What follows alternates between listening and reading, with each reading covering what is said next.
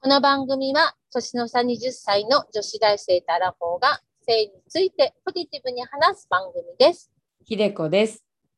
アモです。タイシリーズ第11弾、千鳥。あもたん、千鳥の説明してほしい。説明させていただきます。はい。千鳥はいわゆる正常位。うん女性が下、男性が上なんだけど、うん。女性の足を折り曲げるのよ。うん。あのーなんだろう。ちょっと、なんか、正座の、なんかペ、ペタン座りみたいな。男性側から見たら W みたいになってるよね。足の形がそね、うそう。う折りん曲げるって言っても、こう縦に折り曲げるんじゃなくて、ペタンって床にね足を外側に向けてね、そう、うんペタンと折り曲げて、男性が正常位すると。で、まあ、ペニスが挟まれるから男性は気持ちいいし、女性もペニスの根元がクリトリスに当たりやすく、ウィンウィンな技ですへえ。ただちょっと女性の負担がね、大きい、その足を折り曲げて動かなきゃいけないから、うん。折り曲げてる分、ちょっと女性の負担がねっていう技なんだけど、うんうん。ちょっとこれやってみたいなと思った。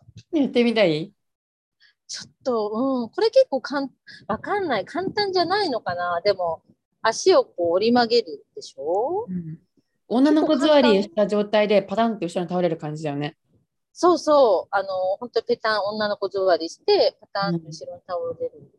前ももの筋がなんか切れそうじゃならないん前もものさ、前ももの、うん前ももの筋肉がピーンって張って、あー、まあ確かにね。すっごいストレッチになるね。ちょっとストレッチになる。あの、 ストレッチもできるし、セックスもできるっていう、あの、一石二鳥の技かもしれない。んうん。このさ、あの入れてる時にさ、そのペニスの根元がクリトリスに当たるのって本当気持ちいいじゃん。うん。私これ、非常位でしかあんま経験なくて。わかる。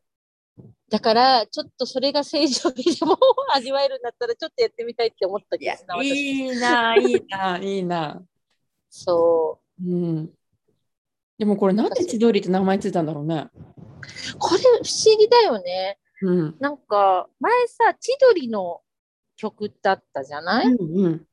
あれは男性、まあ女性が寝てる男性にフェラをするっていう単位なんだけど、それは男性をことに見立ててたんだよね。うんうん。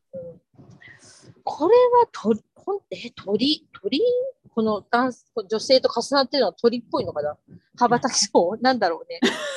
なんだろうね。これちょっと由来が確かに難しいね。うん。いやでも、ちょっと決めた。これはちょっと次、何気なく足折ってみる。折れそうだったら。ーなんかそれなんか若干女性がなんか頑張ってる感じが男性の興奮を誘うみたいなね。そういうのもあるっぽいよ。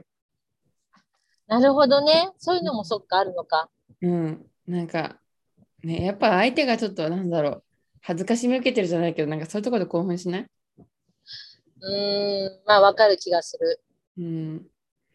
これでもやっぱ柔らかくないとできないね。そうかな。意外とやっぱり、私今結構簡単に言ったけどさ、意外とやったら難しいかもね。でもねしびれちゃうよ。多分わかんないけど、太もも。じゃあ、そんな痺にれたら、うん。しびれたらそっと立てるわ。 ギそうだね。ちゃんと立てよブ。うん、そっと立てる。うん。う。いやー、すごいな。いろんな体位があるね。いろんな単位があるうよ。ん。